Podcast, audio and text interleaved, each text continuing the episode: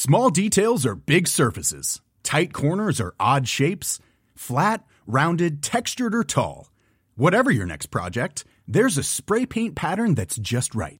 Because Rust new Custom Spray 5 in 1 gives you control with five different spray patterns. So you can tackle nooks, crannies, edges, and curves without worrying about drips, runs, uneven coverage, or anything else. Custom Spray 5 in 1.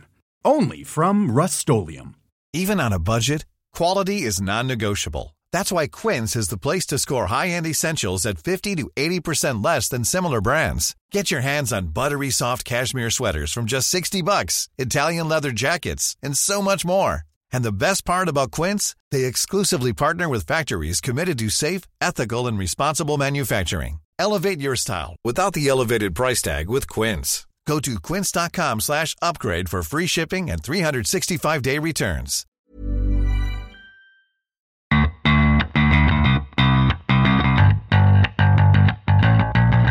Hello and welcome to the Game Podcast from the Times. I'm Gabriel Marcotti and I thank you for joining us in this last podcast of the 2016 17 season. I know we, we have to make that adjustment. It's kind of like New Year's, you know. With me in the studio today to round out the season, it's Alyson Rudd, James Gheerbrant, and down the line from an undisclosed location near Matthew Syed's residence, it's Matt Hughes. We'll be making up little to-do lists for the top six teams in, in, in the Premier League. Um, talking a little bit of Huddersfield, but we got to start in Cardiff. Alyson, I'll defer to you um, on this one, but uh, there was a perception that um, heading into the game, I, I'm always fascinated. We have an election coming up in this country as well. How like there's like a sense of what the outcome's going to be. There's an early favorite, and then the conventional wisdom says, "Oh no, I think the early favorite will lose. Let's go for the underdog." And and that's why we got in a situation where a lot of people were predicting Juventus to beat Real Madrid. they were. I mean, a ton. And then kind of normal service resumes, and the favorites go and stomp all over everybody. That's what I mean. Max Allegri, the Juve manager, talked about it after the game. He says, "You know, y'all are so silly. You made it seem as if we were definitely going to go and win this game. You forget who we are, and you forget who they are." Is that the sense you got? Yeah, absolutely. Uh, spookily the same. Um, and I fell for it slightly, especially after the first half hour, in which I actually sat there thinking, thank you, thank you, Juventus, for making this one of the most smoothly played, beautiful finals I've seen in a long time. Thank you for not being defensive. Thank you for not doing what you ought to have done. And I wonder if they too were sucked into this idea that actually, no, they're, they're, they're quite good. They're quite good, actually. They can compete as equals. Why not? We've made the final. Although I think the world was saying this is yummy to watch. I mean, it was beautifully open and they, they were doing little tricks and they, they looked so cohesive, Juventus. Quite clearly, what they should have done was ignore the hype, ignore the words, and think the only way we can possibly win this final is if we just are cagey, defensive, and boring as hell from the word go and do not try and run around and play football. We're a reasonably old defence. We need to maintain concentration and make everyone yawn, yawn, yawn, and maybe maybe we'll sneak a goal on the break. And they too were sucked into the myth you described so eloquently, Gab. Wow, I, I, I think I could not disagree with you more. Did you not enjoy the the first half and think, "Wow, this is beautiful stuff"? Yeah, but I would never go to the conclusion that they should have been more defensive. Beyond the fact that they've been. Ooh, I think hindsight points that they might have been. No, actually, I would argue, James, help me. You were there. You could see the whole pitch, not just a little box on a screen. That actually, when they started the second half, Juve sat further back with the score 1 1, and Real Madrid pressed them, and they couldn't get out of their own half, and then that's when they ended up conceding goals. I mean, do you think it would have been better if he had ditched all the people who got gotten in there and put a bunch of defensive midfielders on? Yeah, so I don't think they should have sat back from minute one and sort of let Real Madrid come at them in, in waves and, and just set out to defend, basically. What I do think did hurt them was the openness of the first half and the fact that it, it was the pace it was played at, I think, sapped the energy from I think, a little bit. And the transformation in the second half was remarkable from it being a, a pretty even game with, with anything, if anything, Juventus on top. They just could barely get out of their half at times. And I think in part that was because they suffered a little from the, the pace that the first half was played at. As Alyson mentioned, they are a pretty old team. I think it was the second oldest lineup ever in a Champions League final. All right. So we have one guy saying that Juventus got tired. We have Alyson saying that they were too attacking. Hughesy?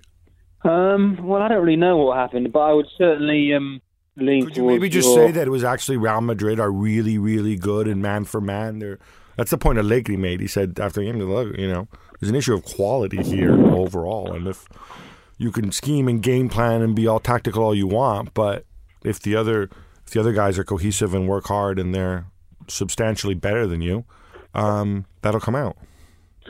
There's no doubting the best team won. Obviously, there's the Ronaldo factor, and I think Real Madrid just have more match winners in their team. Um, but it was was strange the second half. It, it was like watching two different games because, as James said, after the interval, Juventus came out and they, they just did not look the same. Maybe, maybe confidence got to them. Maybe they were tired. But I mean, you know, they've pretty much run away with the with Italian league. They should have been able to to rest players and plan for this game. It was a second final in three years, so they've been there before. They know what it entails. They've all vastly experienced. Um, I, I don't know. It was just it's hard to explain really the uh, the, the um, change in the nature of, of the games each each half. I'm not saying Real Madrid weren't the better team and had all the match winners in it. Real Madrid were, were fantastic. But if you if you know that and you do, more is known about each individual player at Real Madrid than any other team in Europe. Then why try and take them on? Why think you can outpass them or out beautify them? Why not? Why not go into it being incredibly pragmatic?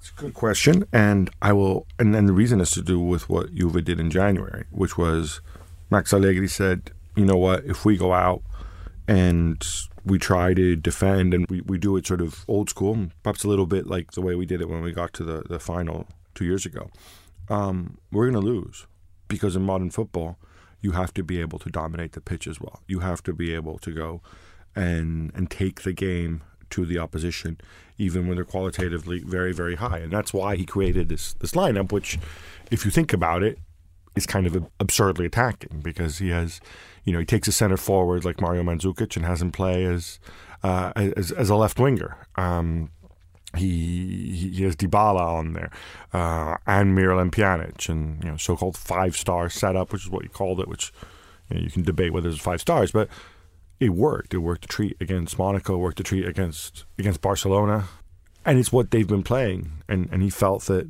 that was necessary. A silver lining, I think, for Real Madrid. And James, I want to get you on this. Is Gareth Bale being hurt meant that Isco started, which meant that all of a sudden you have Isco, Kroos, and Modric. You have three incredible attacking midfielders. And on the other side, you have just kind of Sami Khedira and Miralem Pjanic. And it's three against two, and, and they're just going to get overrun in the middle of the park, which is what happens second half. I completely agree. I completely agree with that reading, and and you can add that I think Casemiro for much of the second half was pushing forward as well. I mean, he was not exactly playing as you know, he wasn't exactly sitting in front of Ramos and Varane. He was he was driving forward as well. And I think you're absolutely right. Three four three or, kind of variants thereof, you are going to run the risk of being overrun in central midfield. Um, I think part of the reason Chelsea, for example, have been able to get away with it is you've got N'Golo Kante, who's a very incredibly dynamic player who two different people. exactly that. Um, and Sami Khedira, for all his qualities, probably does not have that dynamism. Tony Kroos, Isco, and Modric, if they were on normal teams, they'd kind of all be number 10 attacking midfielders, right? They- they- They're not. And I think that's kind of the miracle of this of this Real Madrid team, or what they do really, really well, is they get hyper attacking players and they get them to say, okay, well, if you all want to play together on this team, you guys all have to go and do the grunt work and track back and, and work hard and you know even somebody like Kroos who's really not naturally suited to do that or, or indeed Modric who's just a little fella they got to go and they have to go and do that am I right Hughesy Yeah, you are right. I think um, sounds almost odd to say this, given what he's achieved and what several teams have played for him. But I think Modric is such an underrated player. He's absolutely fabulous the way he's kind of been reinvented as a as a worker bee almost in that Real Madrid team. At Tottenham, his first year at Tottenham, he was seen as a little bit flaky, talented. He do it on a call Monday night at Stoke, etc. All those awful cliches. and he was great on his day, but his consistency and, and fitness record at Real Madrid's been absolutely extraordinary. He's been, a great signing for them. Alyson, taking you know sort of a broader historical concept, they, they've now won. Real Madrid have won twelve European Cups. Anybody know who's second? It's AC Milan. They've won seven. Do you know anybody know who's third? One of them is Liverpool, who've won five. So it goes Liverpool and Bayern Munich. 12, 7, 5. Yeah, Liverpool, Bayern Munich, uh, Barcelona. So those three teams are, are, are, are third with five each. So Real Madrid have not won as many as the guys that were second and third combined. That's their dominance. Since 1998, they've won it six times. I mean, that's that's pretty remarkable. Does this feel like a like a dynasty or dynasty, as you might call it? um, back to back. I mean, you know, first back to back winners since since AC Milan in 1990, three and four years. Is, Yeah. is that what it is? And it's and it's mostly the same guys too. I think nine out of the 14 who were involved were also there when they um, when they when, when they won the first one of the series under under Carlo Ancelotti three years ago. I know it feels like uh, it feels less like a club and more like an organisation with momentum who have a a grip on how not to let your um, history slip because that's the hardest thing. Everything goes in cycles, whether you're talking about football or any other sort of business or trend or fashion or music. Everything has cycles and. Real Madrid are the best at hoovering up talent. If you're a star name, you're not just there to sparkle; you're there to work hard as well. They've just they've just worked it out. So I suppose dynasty is a reasonable word for it.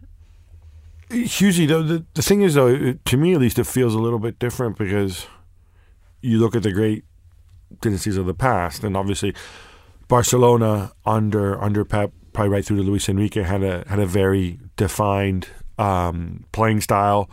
Uh, when Nottingham Forest won their two, that they had the hugely charismatic manager. Ajax in the seventies had a very clear style, as did Bayern Munich. Milan obviously with Sacchi, but what's the what's the hook here? What what I mean, Alyson gave us her view. I mean, do you agree with that? Can you synthesize an explanation for this Real Madrid era? Well, at the risk of stating the obvious, um, it's Ronaldo, isn't it? Really, obviously he's got two goals in the final. He wasn't the Ronaldo final, but he was very dominant, and he's scored massive goals in the Champions League in every round of every game that that they've won over the last four years. Um, I actually think we can have taken Real Madrid's achievement for granted a little bit because of their history.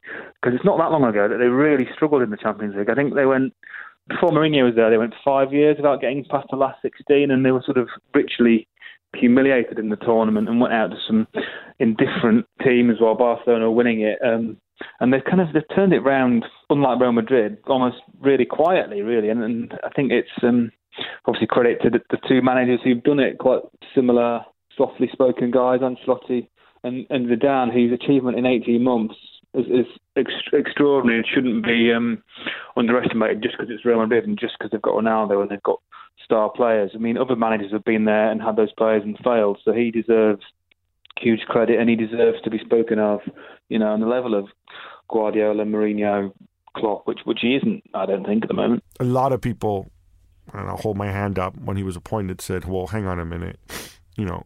You're just appointing somebody who you're not really sure he even wants to be a manager. Somebody with serious, was in the past has shown serious anger management issues.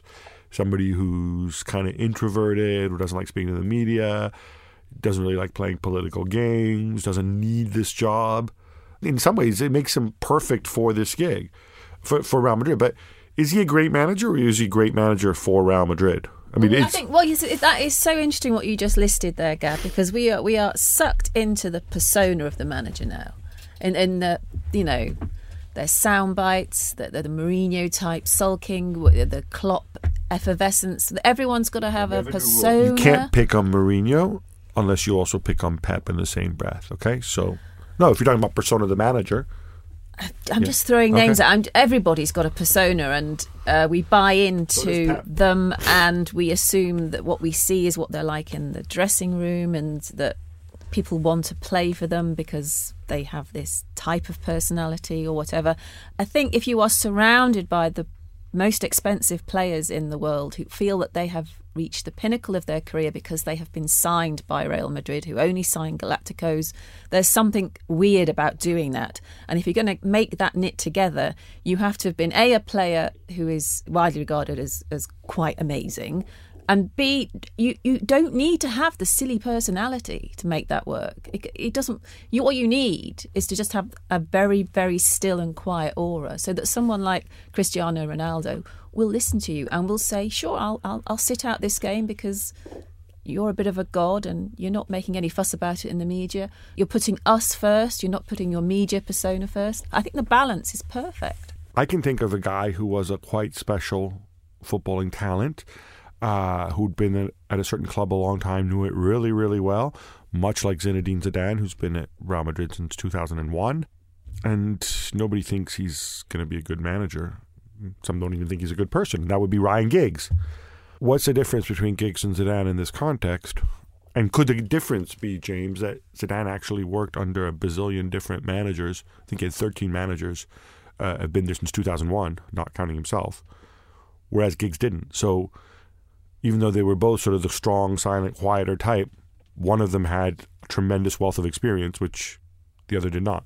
Mm, and I think also um, it's to do with, and I wrote a piece on Zidane last week, and I spoke to a guy called Guy Lacombe who tutored him at the French Direction Technique Nationale, and he says that Zidane's tactical imprint. I don't want to say philosophy because I think it's actually one of the really interesting things about Zidane is that he appears sort of not to have a particularly kind of defined philosophy. But he's basically he's absorbed uh, the influence of all the various different coaches that he worked under, not just in his early coaching career, but also in his playing career. So Lippi and, and Del Bosque worked under some very good coaches. Although I don't think anyone is saying that tactical genius is kind of at the heart of Zidane's success, I think you have to recognise that throughout the Champions League campaign, he made some very, very smart and effective changes. I think in the last 16 second leg against Napoli, when they were, I think they were 1 0 down, they were a goal away from going out, he switched from 4 3 3 to 4 4 2.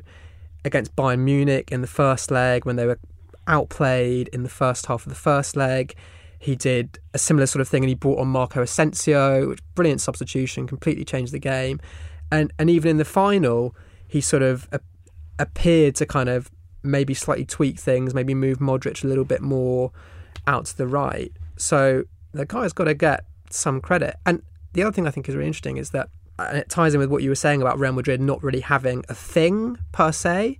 We're so in love with this this cult of you know really dogmatic coaches, coaches with a very, very clear tactical blueprint slash philosophy, the likes of Guardiola and Klopp. Zidane is sort of much more of a kind of blank slate, I think, but it appears to work. Hughes, you get the final word on this. Is, is Zidane more of a blank slate just because he hasn't had that long as a manager, or because I, I agree with, with what James said in terms of there being less a definition, or or is the definition actually maybe that in this case, with this team, with this group of players, his real value added is that he just gets superstars to work together and avoid controversy in a way that that other managers in the past have been have been unable to do.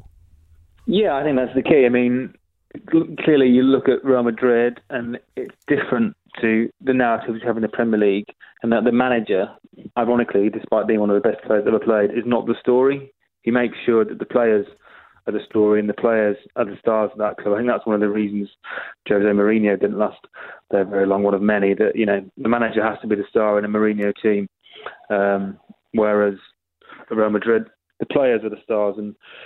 Zidane has been shrewd enough to realise that and facilitate it, and he is he's certainly got the best out of what he's got, and um, and he's succeeded. I also do think he probably benefited from Barcelona's relative decline to an extent. Clearly, a team in transition since they won the treble a couple of years ago, and he's been able to capitalise on that.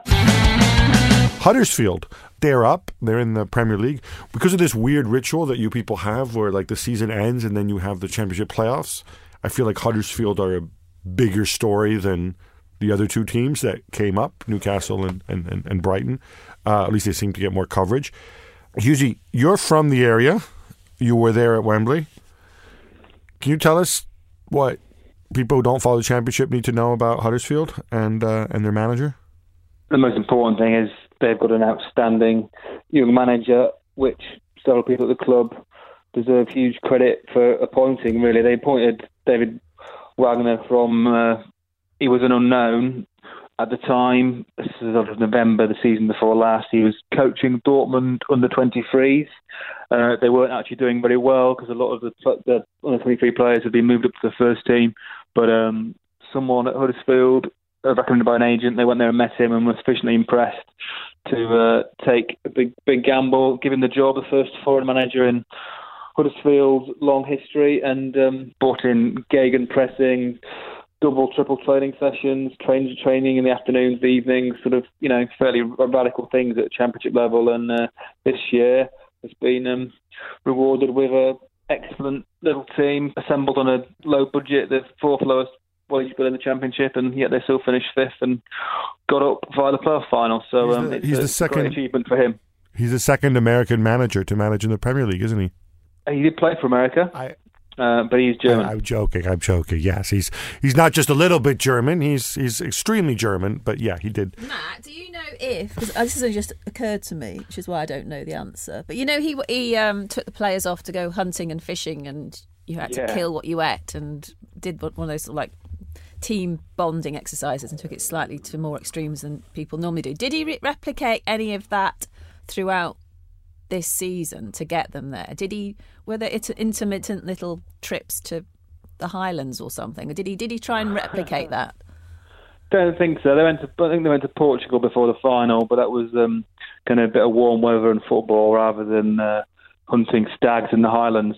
I think that was a that was a one-off trip to a remote island off Sweden, basically because he signed 14 new players last summer. None of them knew each other, and the, the idea was to um, try and bomb them close together. He'd done a few other little things, not as dramatic as that, but for example, he got the board to put it in the contracts that all the players have to live within 15 miles of the training ground and sort of try to kind of root them in the community. The fans can go and watch training any day.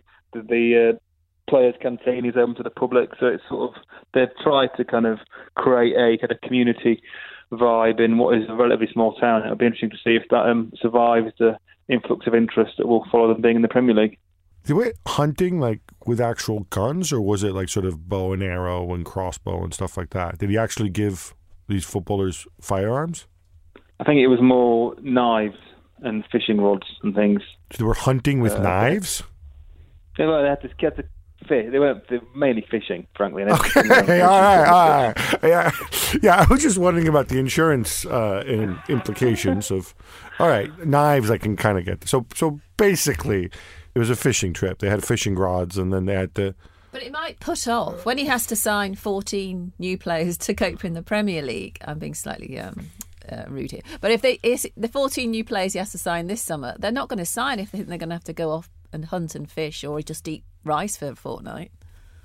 I don't know. Sounds like fun to me. I'd be all over that. A couple of weeks in the wild, think or swim. Final point about Huddersfield and the region. Um, I know it because it's near Leeds. Leeds has have a glorious past. Bradford's been in, in the Premier League. Did you expect Huddersfield to be sort of the first team back up from there? Uh, no, and no one did, which is partly what makes it such a good story. Uh, they're the first Yorkshire team in the Premier League since Leeds went down in, I think, 2004. And they're surrounded by much bigger clubs historically. Sheffield Wednesday, Sheffield United, Leeds United, all bigger. Bradford, sort of probably comparable. Uh, but obviously, they've been in the Premier League far more recently than Huddersfield have. They've never been in the Premier League, haven't been in the top flight since 1972. So, um, no, it's a, it's a remarkable achievement for the club, and it's it's, good for the, good for the whole region. Yorkshire has been a bit of a black spot really for football over the last 15 years, and particularly set alongside the um, achievements of clubs, smaller clubs, the side of the Pennines. You know, Burnley's have been in Premier League, Wigan for a long time. Blackpool even, who you know historically not as big as Leeds United, so it's good to see Yorkshire club back and uh, spread the Premier League love around. They're only there because they were slightly better at penalties than Reading, who were rubbish at penalties. I saw Jaap Stam before the final, and we had a bit of a row. And I said, Row with Jaap I did, I did, and I said, I said, I said. I said, uh, you're rubbish at penalties. And he said, we're not rubbish. I said, well, you are, and you've admitted you are. So he didn't like me because I anyway. And I said, but anyway, uh, uh, we're splitting hairs. You're not good at penalties. So what are you going to do? What are you doing now to make sure when it goes to a penalty shootout at Wembley, you don't muck it up? And he he, he couldn't and wouldn't answer it. I, I just don't see how you go into a game like that and don't sort that out. I don't want to rain on your parade, Matt. I know you're very happy, but ultimately, do you not think it's slightly pathetic not to sort out your penalties? Because he had a whole season where only, they're only worse than Fulham at taking penalties through the season. He knows they're poor at penalties. He's even said to the media, "No one's scoring penalties in training. Sort it out."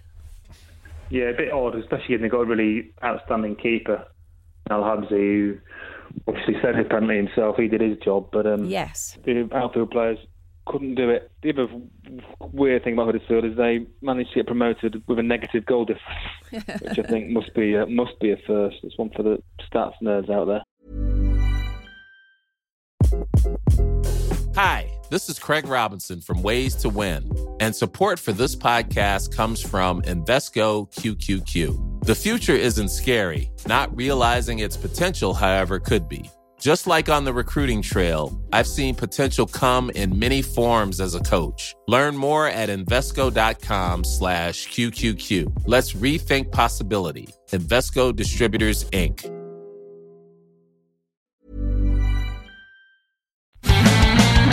All right, in the second half of our podcast today, we're going to try to be helpful, and I'm actually going to put a clock on this so that we're all going to be nice and disciplined. We're going to look at last season's top six in, in the Premier League, and we're going to make a little to do list of what they have to deal with. It, it, can be sort of identifying positions they need to strengthen, it can be uh, I would I would assume in the case of Arsenal, it might be whether you know figuring out whether they want to renew uh, Ozil and uh, and Alexis Sanchez but we're going to try to be helpful and constructive.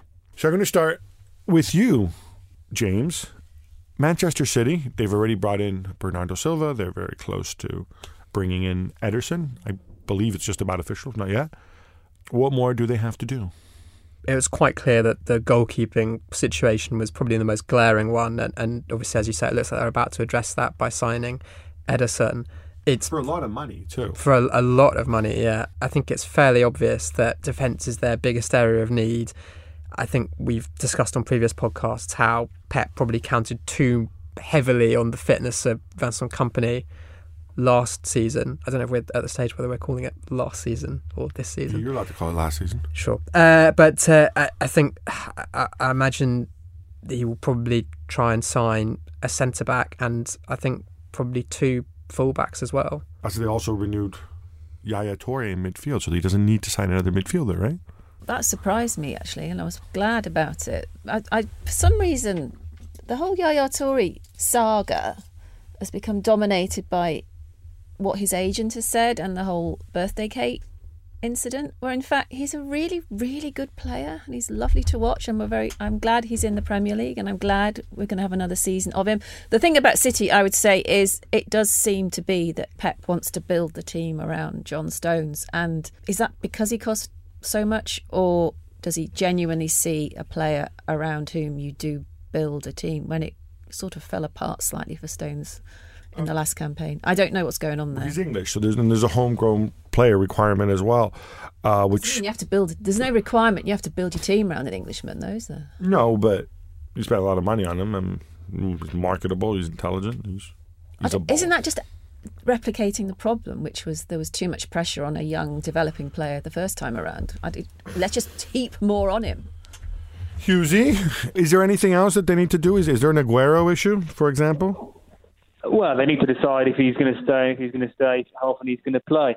Uh, they do have a surfeit of attacking players, um, and uh, be intriguing to work out and to see how he's going to play. I'd be a bit worried if I was Raheem Sterling, given Silva has just signed, and obviously Silva's still there. Uh, De Bruyne, you think would have to play Aguero, Jesus. So I mean, yeah, blimey, picking that picking that front four or five is going to be very difficult. Yeah, I don't. I don't know. I, I see Bernardo Silva going to to the bench or, or, maybe being an alternative for, for De Bruyne and David Silva. I don't see him. I think he and Sterling do different things in, in Pep's vision. But moving on to the red half, Manchester United. Um, a while back, Jose Mourinho said that he needed three or four transfer windows to get the team to where he wanted. That was some transfer windows ago. But throwing Ibrahimovic's injury, David De Gea, there's a lot of work for him to do, well, well, give me three items on his to-do list. Really? Is there a lot of work? I mean, yeah, he's in, he needs he needs someone. No, no, he needs someone to replace Zlatan. Clearly, that a serious injury and his not age be Griezmann, and right? everything, and it, it they They say it won't be Griezmann. It they looks like it brief won't it won't be Griezmann. Well, it looks like it won't be. Sure. So go out and buy um, a decent striker, which is easier said than done. I know, but come on, they have they they really did have more depth of any club in the top six. They really did. They had injury crisis after injury crisis, and the people they were bringing in were were, were So all they need to caliber players. Calibers. They need to stop obsessing about marquee signings. I mean, they just need to stop. Okay, no, no. Just tell me what they need to. build- So they need to build stop grad- obsessing. gradually. Sign a center forward. They've got an amazing academy. They've got enough. They spent enough money on outsiders now. They need to make sure they get that balance right between what they're producing and what they've already got, and sort out and sort. Most of all, United need to sort out their um, training pitch and their medics. I mean, there's something going wrong. They had they had too many too many injuries. Sort that out. Stop just buying to look cool. Is that really all they need to do? Sign a center forward?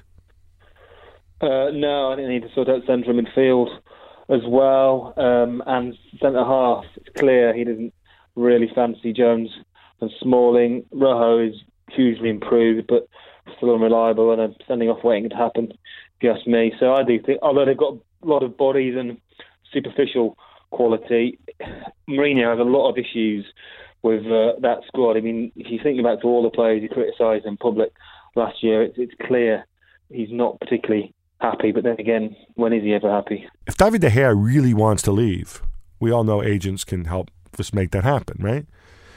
Now, David De Gea's agent also happens to be the agent to the Manchester United manager, Jose Mourinho. Shouldn't there be situations where people recuse themselves or whatever? If, if you're George, how do you keep everybody happy here? Well, if you're George, then you keep some people happy some days and others happier on other days. And I guess he he will have a decision to make. And I, I would imagine that his most important client is Jose Mourinho, partly because Jose Mourinho can make him more money than anyone else because he can uh, direct tr- the uh, direction of travel uh, of transfers at Man United, whereas David De Gea can only earn in one commission. So um, On the other hand, you do you do another favor for Florentino at the other end, and you've got you know he's got James, which he's got to put somewhere, right? And I don't know, it's it it, it it's extreme. I just find it extraordinary how people get all bent out of shape because the size of Mino Raiola's commission and how much money an agent did that, and people talk like, oh, money's going out of the game, and they don't freaking realize the networks of people. Don't even get me started on managers who use the same sports lawyers and and actually have the same agents to go and bring in players to their clubs, and you all know who I'm talking about. I just I just think the narrative's all wrong. We should be asking questions about this kind of stuff rather than just focusing on, on the size of a commission. I'm sorry, that was a digression. if you look at Real Madrid's other transfer targets, he probably is one of the more gettable ones. But are Real Madrid really going to um, spend all that money on, on, on a goalkeeper? It would be the first time, and Keylor Navas hasn't done a bad job, has he? So um, Mm, he gets he get, Navas gets criticized probably more than more than he deserved. But James, United, My personal view on United is that their defensive issues are not actually maybe as bad as some has has been suggested. I think they're kind of Mourinho probably disagrees with you. uh, I, I'm sure he does, but I think they're kind of their first choice back four is actually really not that bad. I mean, Valencia was excellent last season. I think Bailly is very very promising. Um, was pretty pretty good. Yeah, you got the two guys. Yeah, go on. Um, so as Matt says, Rojo is much improved. I think Blind is. Look of absolute disgust on your Let's face. just agree to disagree. Tells me, tells No, he's a very nice guy, and he's intelligent and articulate and versatile. But it, we can I agree mean, on that. But if if look, I mean, I don't think even at the moment he is in Jose Mourinho's first choice back four, and I think he's a very decent backup, and he's versatile. Okay, but you still need to bring somebody in, no? Would you? I No? agree. Yes, I, they probably need to bring in a centre back. They also really need to work out where is Paul Pogba's best position because we've kind of seen he's not He's not necessarily comfortable being the number 10. He's Inside left in a midfield three. well, exactly. Do they play midfield feet? Do they maybe play a diamond with with Mkhitaryan at the tip and and Pogba at one of the sides? I mean, that's Rashford alongside the new centre forward. No. maybe, but tons of stuff I think to to figure out. But maybe one good thing for Mourinho to do would be not to criticize his players in public, especially the English ones, because that's the kind of thing that comes back to bite you eventually. Chelsea, Hughesy, let's start with you. Well, their first priority is to get the manager sorted. I think it will be. I expect him to sign a new contract fairly soon. And then I think they need a busy summer. Um, and in common with several other clubs, particularly Arsenal, they need to be sure they're going to retain the players they've got before they can buy. Um, obviously, Costa has been unsettled for a while, but there don't appear to be many bidders for him because Atletico Madrid can't sign players, and the Chinese clubs have been hit by this um, new foreign players tax, which one would think would make him prohibitively expensive. So he may end up staying after all that. Uh, and they'll obviously need to try and keep hold of Hazard and Courtois, which I think they will.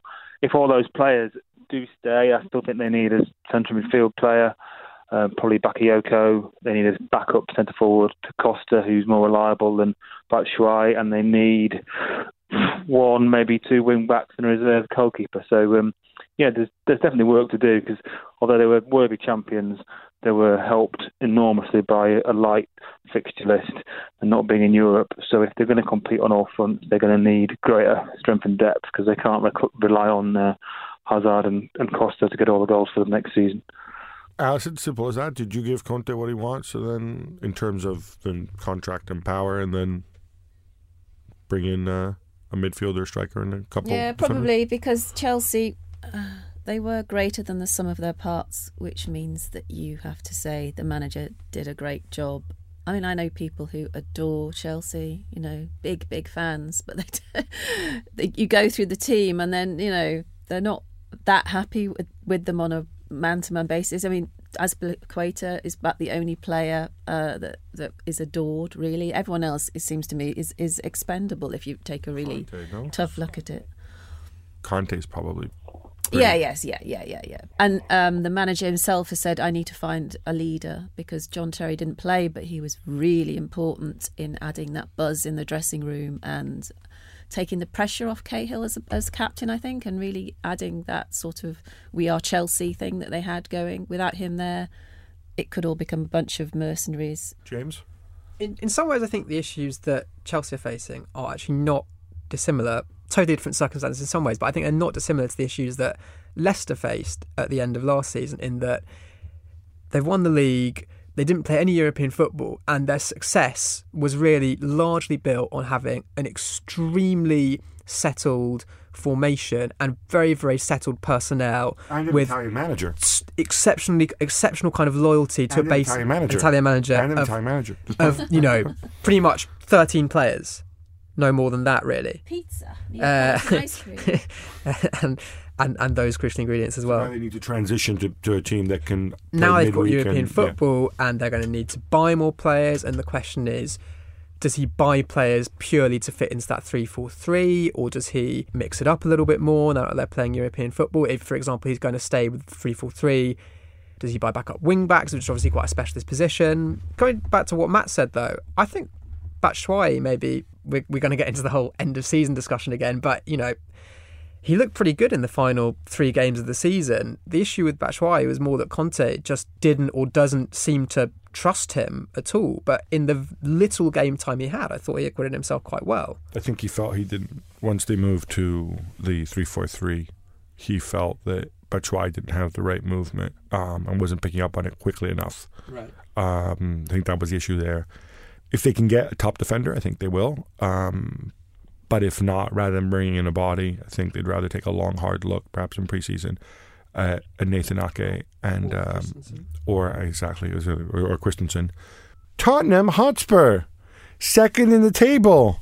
Usually, we all love Pochettino. I love Pochettino. I love Dele Alli. This seems very good. What do they need to do? And also, can you tell me what they're doing recruitment wise? Because obviously, Mitchell's gone, Baldini's gone a while back. Who's actually deciding, and how do they avoid further Sissoko Janssen situations? They appointed a new chief scout, uh, I think came from Derby, whose name has temporarily escaped me uh, a couple of months ago. So he's working with Daniel Levy, who, to be honest, has been de facto director of football for a while. He runs that club from top to bottom and has the final say on signings, wage bills, fees, etc. And again, their priority will be keeping what they've got and trying to add a bit of depth to the squad. They probably again need a, a better backup to Harry Kane than they've got, and um, maybe a little bit more creativity in midfield rather than relying on Eriksen and Dele Alli to um, provide all the goals for them. They again, a bit like Chelsea, are a team that are almost too settled, and I think they could do with better competition. I remember going to the cup semi-final and Chelsea were able to bring on Fabregas, Hazard, and Costa, and um, Spurs' bench just did not compare. And uh, after 60 minutes, that is what cost them the game. So if they're going to um, get over the line and win trophies, they need greater strength in depth. I think. I'm dying for my man Erik to come back and have Pochettino come out and say he's like a new signing. Is that going to happen? Erik Lamela. Um, I don't think he'll say that because he's not that daft. But um, I don't know. That is that that's the mystery of the season. That isn't it? That injury that's dragged on and on and on and on. And he finally Eric won and got the surgery that apparently he'd been after for a while, and Tottenham were reluctant to sign off. Um, but I hope he does come back because you know the season before last he was key to that team. Coco Lamela, I love the guy. Uh, Alyson. Yeah, no, I Has think left anything it's, out? it's re- it's it's really important they don't. Um, if, if Kyle Walker's going, that has to be the end of the people leaving. To be quite honest, because otherwise it's like taking two steps forward and three steps back. What he has now, Pochettino, he has to be able to prove he can take them another step further. And sure, sure, another striker would be great. But if if if Dele Alli gets tempted away by some big money or just just something foreign. I don't know. It it could all fall apart very easily. Uh, uh, Pochettino has that loyalty factor, I think, and it'd be really good if he keeps the team together with just a little addition here and there. What if he leaves, or is it not going to? We don't think it's going to unlikely to happen this summer. But what if Pochettino decides to go and be, you know, really big boots and says like, "Hey, Daniel, you want me to stay? I want some serious investment. I want this guy, that guy. I want some big spending." What does Levy say to him then, James? I, I think they've got to. I don't know. It's difficult because you get into hypotheticals, but I, I think Pochettino is absolutely crucial to to Yeah, that. so but if he goes there and he says, "Listen, okay, maybe Janssen and Sissoko didn't work out. Sissoko cost cost a me. I know that, but you know what? We wouldn't have had this problem if I'd had fifty million pounds to spend on each one rather than thirty million. You're getting an extra bazillion zillion from the the Premier League because we finished second, thanks to me.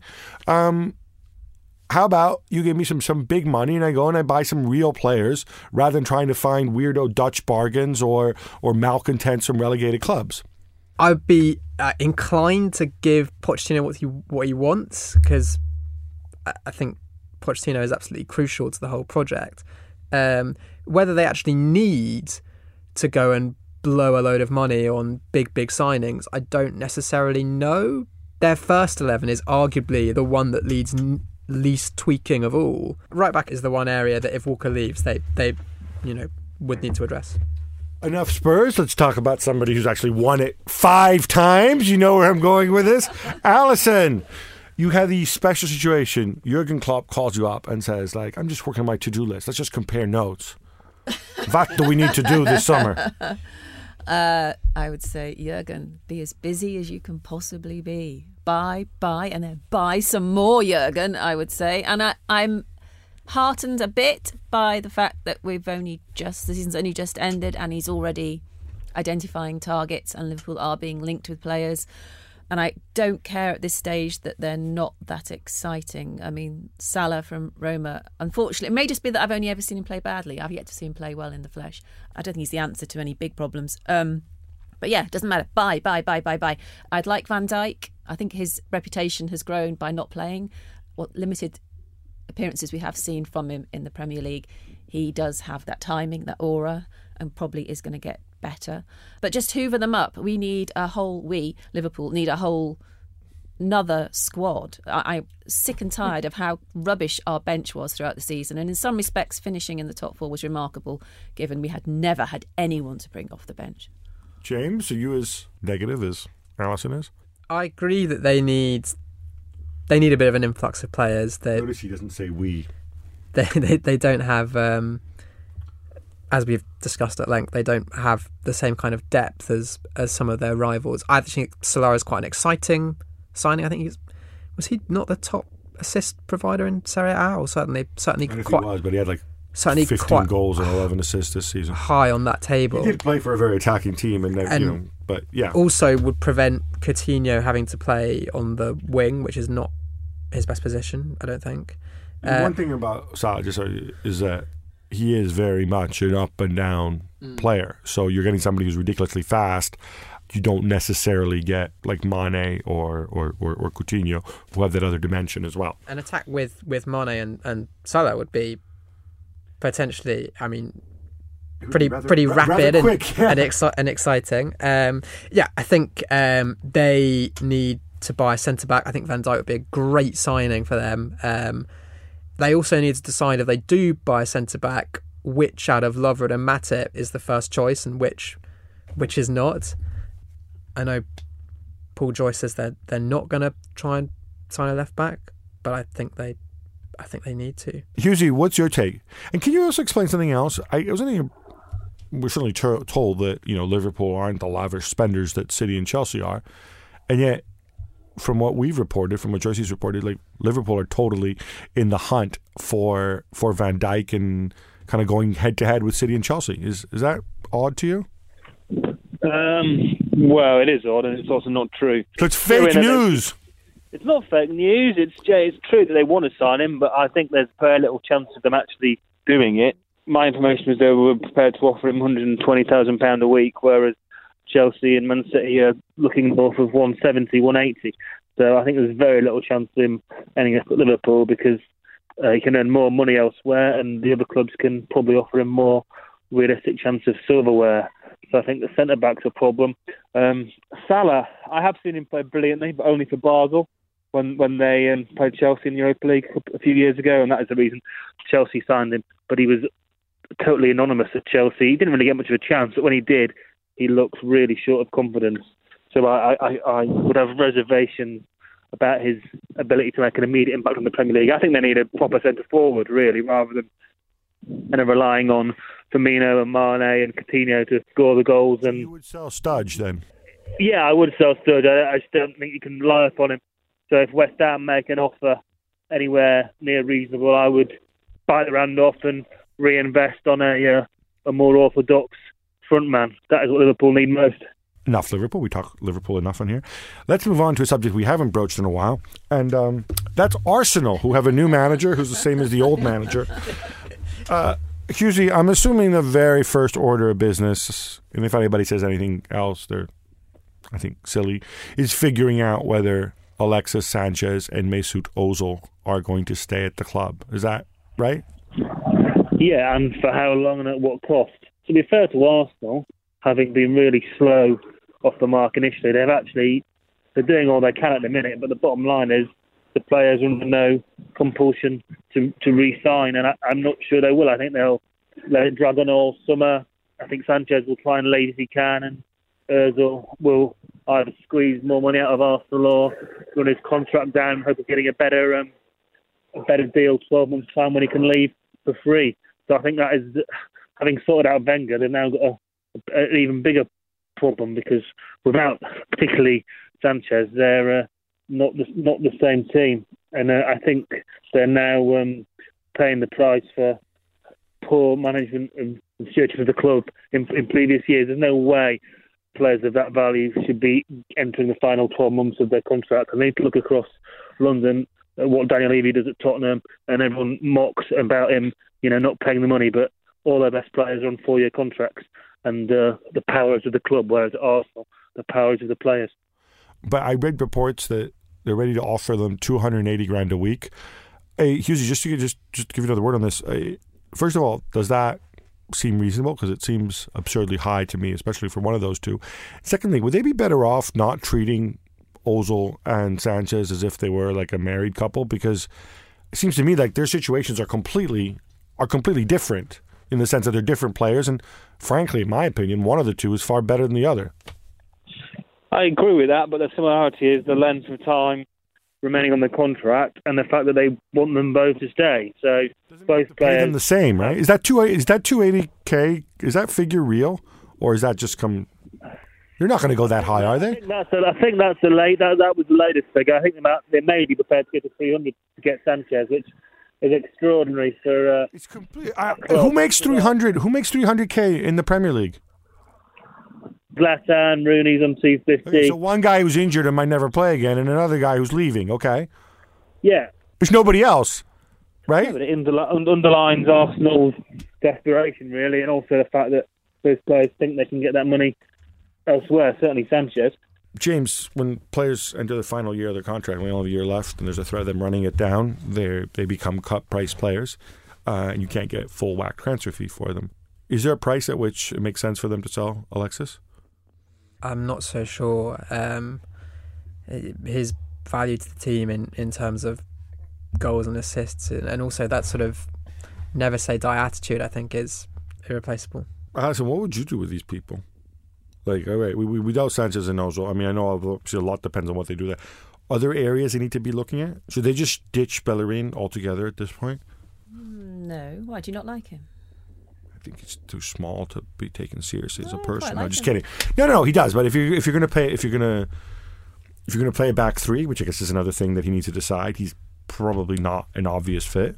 Yeah, no. Well, yeah, that was the sort of um, And you have somebody willing to go and pay you a lot of money. change that that worked sometimes uh, by design and sometimes by luck, and it, it's been quite poisonous at the Emirates for quite a while. And I do think there's a chance for it to be seen as okay. Let's calm down. We've got two more years of Wenger. Let's give him one last chance. But the atmosphere will get worse if Sanchez was to go to a Premier League club. That's the big fear now. Th- th- th- There's, there's, no, there's no more banners about Wenger out because that's that's happened. He's staying. It's going to be the thing that Arsenal fans fear now is is that repetition of losing an iconic player to another English team who then go on and do great things. The Van Persie syndrome, you could call it. Don't don't let that happen to us. I don't think it matters enormously if Sanchez um, was to go abroad. I think he's mentioned Germany himself. Uh, as long as they were able to spend really big and bring somebody in. And then you've got the whole old fashioned argument about, well, they're not offering Champions League football to the best in the world, so why would they go there? I of all the clubs we've discussed, they're going to have the most interesting summer and the most crucial summer. But if you rewind to um, the start of the season, the Arsenal squad was a good squad. It had depth, it had quality. And remember, you've got Cazorla and Wilshere coming back as well, and they're like new signings. I don't know. I, I'll tell you this, but if they're really offering him three hundred grand, I don't think Alexis Sanchez is going to get three hundred grand a week if he goes to Bayern. In fact, I'm pretty sure he won't. If he takes a pay cut to go to Bayern, What an insult. what, what does that say? You know, Arsenal can say, no, we're not going to sell you to City or Chelsea or Liverpool or whatever. You know, you can sit here and hang out, you know, on the bench with Kieran Gibbs the rest of the year. And then, you know, um, they could do that. And, you know, there's also an argument to be made. They'd be saving themselves a big amount on wages vis-a-vis a new contract. And But by the same token, if he says, no, I want to go to Bayern, I want to go to Bayern, he can, and take a pay cut, he can also work it in such a way that maybe Bayern chip in a little bit more on the transfer fee to persuade Arsenal. So, I don't know. It just seems to me like Dick Law, if he's still around, he, I was told he was going to leave, then he, now he's staying. I'm assuming that guy's going to be locked in a room with a lot of agents making some really big decisions for at least the next couple weeks. That's all we've got time for today, and indeed for this season. Many, many thanks to all my excellent guests who helped us out this year, to the people who have filled in so capably while I was away, Alyson Rudd, and of course my friend Max Rushton. Uh, also, big shout out to our producer Charlie, who is frankly so much better than the guys we had uh, before. Also to to Dave McGuire, who did the job early in the year because of the uh, the the incident on uh, on Saturday night, um, we were unable to get into our regular studio uh, and in the Times building by London Bridge. Uh, so we're, we're coming to you thanks to our friends at, at Talksport who uh, who kindly uh, gave us shelter on this Monday morning. to subscribe to the Times. It's just £12 for a 12 week trial. And next season, if you do that, you can access highlights of every game in the Premier League, Champions League, Europa League, FA Cup, and also the SPFL with special commentary from James Gheerbrant. Have a great summer, and hopefully, we'll see you in August. The game is brought to you by The Times. For more information and more podcasts from The Times, head to thetimes.co.uk.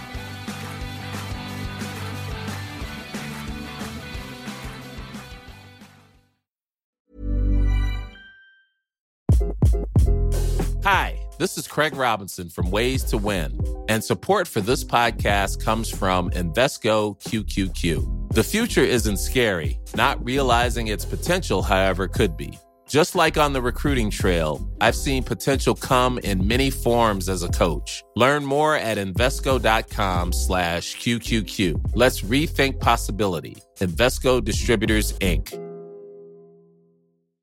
When you make decisions for your company, you look for the no-brainers. And if you have a lot of mailing to do, Stamps.com is the ultimate no-brainer. It streamlines your processes to make your business more efficient, which makes you less busy. Mail checks, invoices, legal documents, and everything you need to keep your business running with Stamps.com. Seamlessly connect with every major marketplace and shopping cart. Schedule package pickups and see your cheapest and fastest shipping options from different carriers. With rates up to 89% off USPS and UPS rates. And with the Stamps.com mobile app, you can take care of mailing and shipping wherever you are. Make the same no-brainer decision as over 1 million other businesses with Stamps.com. Sign up with code PROGRAM for a four-week trial, plus free postage and a free digital scale. No long-term commitments or contracts. That's Stamps.com. Code PROGRAM.